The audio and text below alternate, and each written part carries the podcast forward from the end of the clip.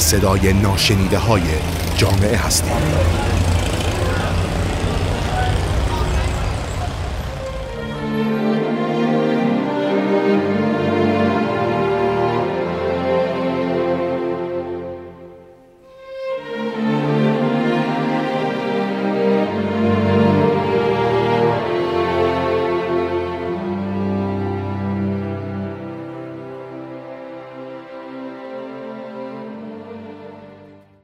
با سلام رضا عبدالی هستم با قسمت دیگه ای از رادیو اطلس.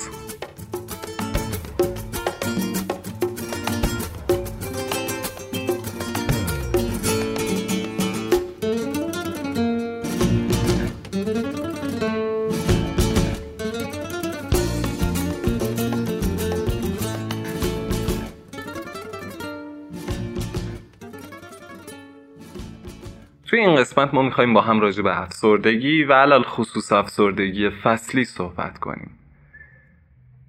توی این روزها ممکنه بعضی از ما احساس کنیم که سختتر از خواب بیدار میشیم. یا در طول روز بیدلیل گرفته و غمگینیم. ممکنه به نظر زودرنجتر از قبل بیایم. زودتر از قبل عصبانی بشیم. بیدلیل احساس بیقراری کنیم. نسبت به زندگی بی تفاوت بشیم یا کمتر ازش لذت ببریم. برای خیلی ها این علائم زیاد شدید نیست و روی هم رفته میشه تحملش کرد. اما برای بعضی های دیگه داستان متفاوته. علائمی که وجود داره توی افسردگی علال خصوص افسردگی فصلی خیلی متفاوت و گسترده می‌تونن باشن.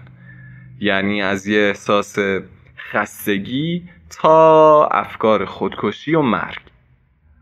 ممکنه یک فردی دچار مشکل توی خوابش شده باشه. احساس ناامیدی و بیارزشی انرژی کم کندی تغییر توی وزن دشواری توی تمرکز تحریک پذیری. زیاد خوابیدن حساسیت به رد شدن هر کدوم از اینها می‌تونه یک سری از علائم افسردگی باشه.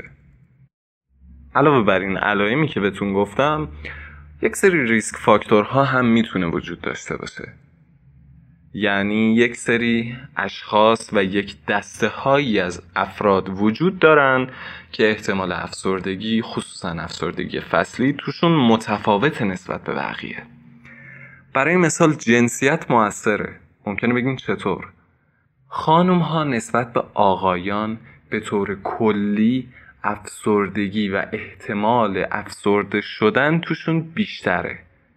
اما اگر یک آقا افسردگی بگیرد به احتمال بیشتری علائم شدیدتر از خودش نشون میده. یعنی چی؟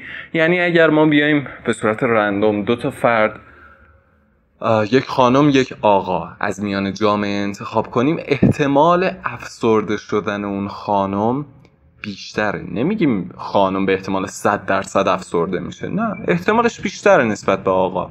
ولی اگر آقا افسرده بشه احتمالا علائم و شرایطی که خواهد داشت خیلی وخیمتر خیلی شدیدتر خواهد بود.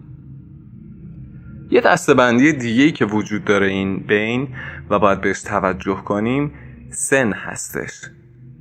جوانان بیشتر از بزرگسالان دچار افسردگی فصلی میشن.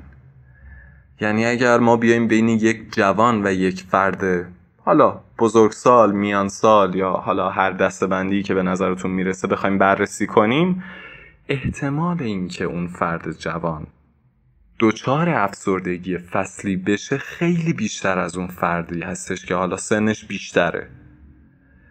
یک ریسک فاکتور دیگه ای هم که وجود داره اینجا سابقه خانوادگی هستش. ژنتیک ممکنه توی افسردگی فصلی نقش داشته باشه و ممکنه خیلی از این افرادی که مبتلا هستن توی بستگان خودشون حالا یا نزدیک یا حالا نه نزدیک سابقه ای از افسردگی فصلی رو داشته باشن. در مورد علت افسردگی فصلی یعنی اینکه ما توی فصلهایی مثل پاییز و زمستون خلقمون پایین تره حال و هوامون تو فضای غمگین تریه دانشمندا هنوز به اون علت نهایی و اون مکانیسم اصلی این موضوع پی نبردن. اما خب یک سری تئوری ها هم وجود داره. مثل چی؟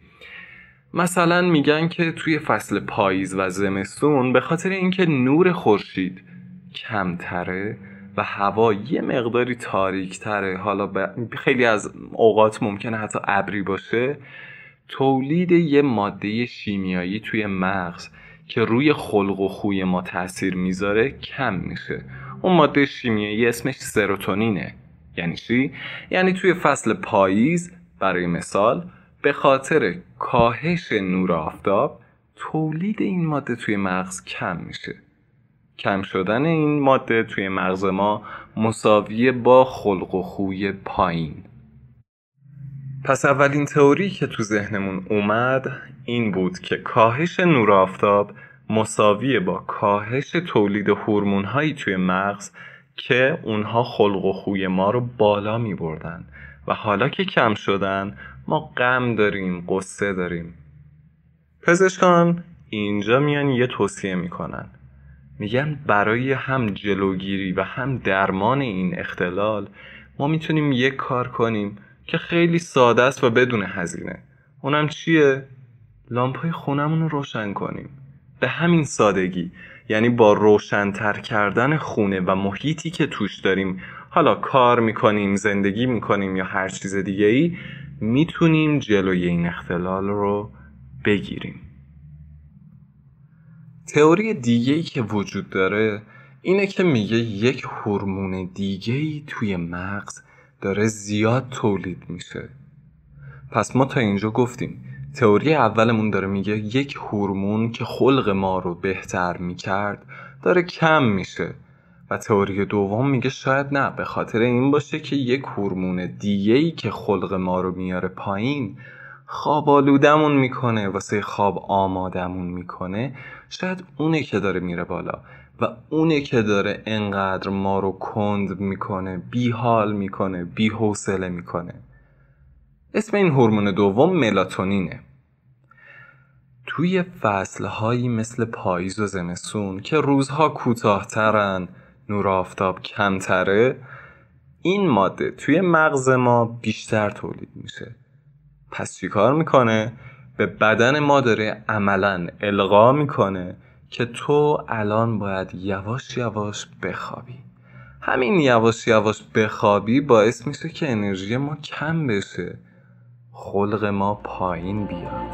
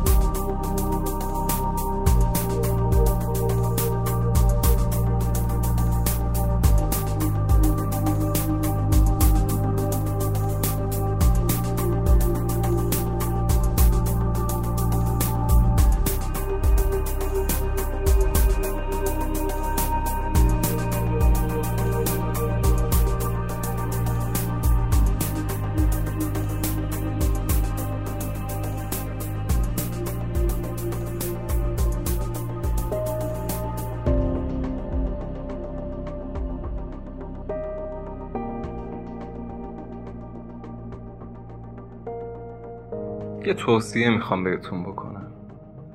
اونم اینه که یادتون باشه توی هر شرایطی که هستید اینو می‌تونید با اطمینان به خودتون بگین که این شرایط هم میگذره. ماندگار نیست. یکی از مهمترین خطاهایی که انسانها توی شرایط سخت انجام میدن اینه که با خودشون فکر می‌کنن این ناراحتی و سختی برای همیشه با من باقی میمونه. می‌دونم که ممکنه به اندازه قبلها برای رسیدگی به خودتون حوصله نداشته باشین. اما تا جایی ممکن تلاش کنید و برای رسیدگی به خودتون وقت بذارید. پژوهش ها ثابت کرده که رسیدگی به خودتون باعث تقویت یه سری نواحی مهمی توی مغزتون میشه. هر روز حمام کردن خواب منظم به اندازه کافی یه کمی نرمش و فعالیت بدنی پیشگیری از پرخوری. که حالا ممکنه توی این روزها بیشتر هواش به سرتون بزنه. حتی رسیدگی به لباسهایی که میپوشید و سر و وضعتون باعث میشه که حال و روز بهتری داشته باشید. یه چیز دیگه ای که خیلی بهتون می‌تونه کمک کنه اینه که برای فصلهایی مثل پاییز و زمستون برنامه ریزی کنید. خیلی از افرادی که مبتلا هستن به این اختلال اغلب در طول زمستون دچارش میشن. خب شما که می‌دونید توی زمستون ممکنه این اتفاق براتون بیفته. پس آماده باشید. مراقبت های خیلی خوبی رو از خودتون انجام بدید. اگه آشپزی می‌کنید می‌تونید وعده های غذایی سالمی رو تهیه کنید. اگه در حال حاضر ویتامین مصرف نمی کنید می‌تونید ازشون استفاده کنید تا ایمنی و میزان انرژیتون رو بیشتر کنن. می‌تونید به دنبال پرستاری واسه فرزندتون باشین تا در زمان افسردگیتون مراقبت های لازم رو انجام بده. شرکت توی کلاس های ورزشی فوق کمک کننده هستن. میگن کسانی که حال و هوای خودشون رو بهتر می‌شناسن و بهتر می‌تونن درباره خودشون حرف بزنن کنترل بهتری روی احساساتشون دارن. وقتی که حال و هوای فصل عوض میشه و خلقشون تنگ میشه بهتر از بقیه می‌تونن روی خودشون مسلط بشن. و حال و هوای خودشون رو بهتر کنن. پس یه گوش مهربون و صبور برای خودتون پیدا کنید و تا جای ممکن حالتون رو برا شرح بدید. بهش بگید که نیازی نیست لزوما برای شما یه راه حل پیدا کنه. همین که شما یاد می‌گیرید که خودتون رو توصیف کنید حالتون رو بهتر می‌کنه. تو این روزها باید یه کمی انرژی بیشتری صرف کنید و خودتون رو مجبور به مثبت اندیشی کنید. مثلا به خودتون بگید دلیل اینکه چنین حالی دارم ممکنه تغییر فصل یا هر چیز دیگه ای باشه. لزوما به دلیل ضعف من نیست.